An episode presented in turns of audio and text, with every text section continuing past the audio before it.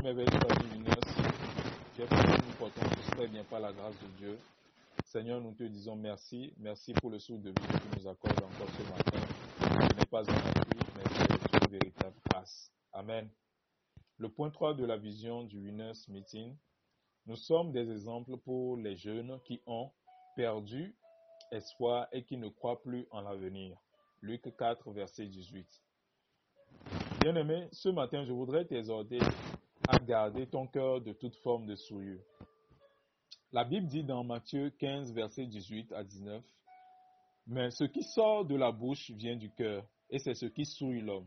Car c'est du cœur que viennent les mauvaises pensées, les meurtres, les adultères, les impudicités, les vols, les faux témoignages, les calomnies. Amen. Le cœur est le point névralgique de l'être humain que nous sommes. Lorsque le cœur est atteint, c'est l'être entier qui est affecté.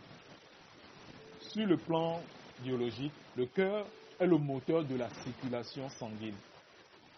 C'est le cœur qui pompe et alimente tous les autres organes du corps en sang. Lorsque le cœur s'arrête, tous les autres organes arrêtent de fonctionner. Il se produit alors la mort. Je donne un exemple. Le cœur de l'homme, c'est comme le système d'exploitation d'un ordinateur où sont installés plusieurs logiciels comme Microsoft Word, PowerPoint, Photoshop qui permettent de travailler normalement.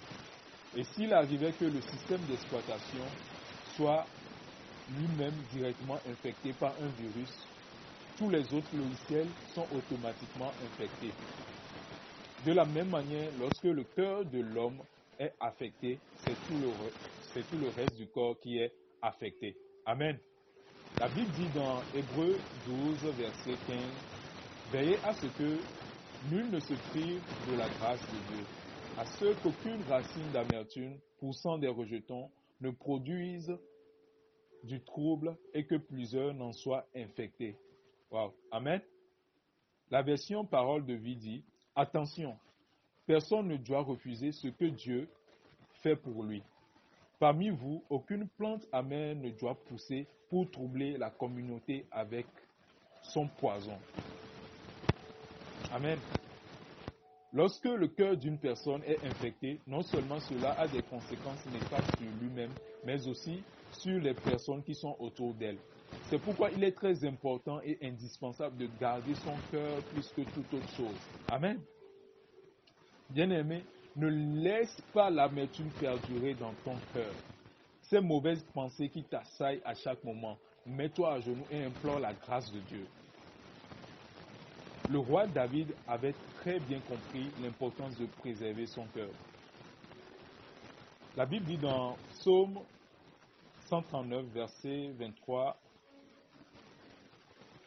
Sonde mon cœur, ô Dieu, et connais mon cœur. Éprouve-moi et connais mes pensées. Verset 24. Regarde si je suis sur une mauvaise voie et conduis-moi sur la voie de l'éternité. Amen. David allait chaque fois devant le Seigneur pour examiner l'état de son cœur afin qu'il enlève toute forme d'impureté. Allons devant le Seigneur. Prenons l'antivirus qui est la parole de Dieu. Installons la parole sur le système d'exploitation qu'est le cœur. La parole de Dieu scanne l'état de notre cœur et elle est capable de détecter s'il y a des virus de mauvaises pensées, de calomnie, d'impudicité ou encore d'amertume. Et la parole de Dieu les supprime. Et il est très important de faire régulièrement des mises à jour, c'est-à-dire avoir une vie de méditation et de prière, parce que l'ennemi est rusé et il essaiera toujours de trouver un moyen d'attaquer le cœur mais il a déjà échoué dans le nom puissant de Jésus. Amen, amen, amen. Je prie que le Seigneur ranime le feu de la méditation et de la prière dans ta vie dans le nom puissant de Jésus. Bien-aimé, je t'invite à écrire avec moi.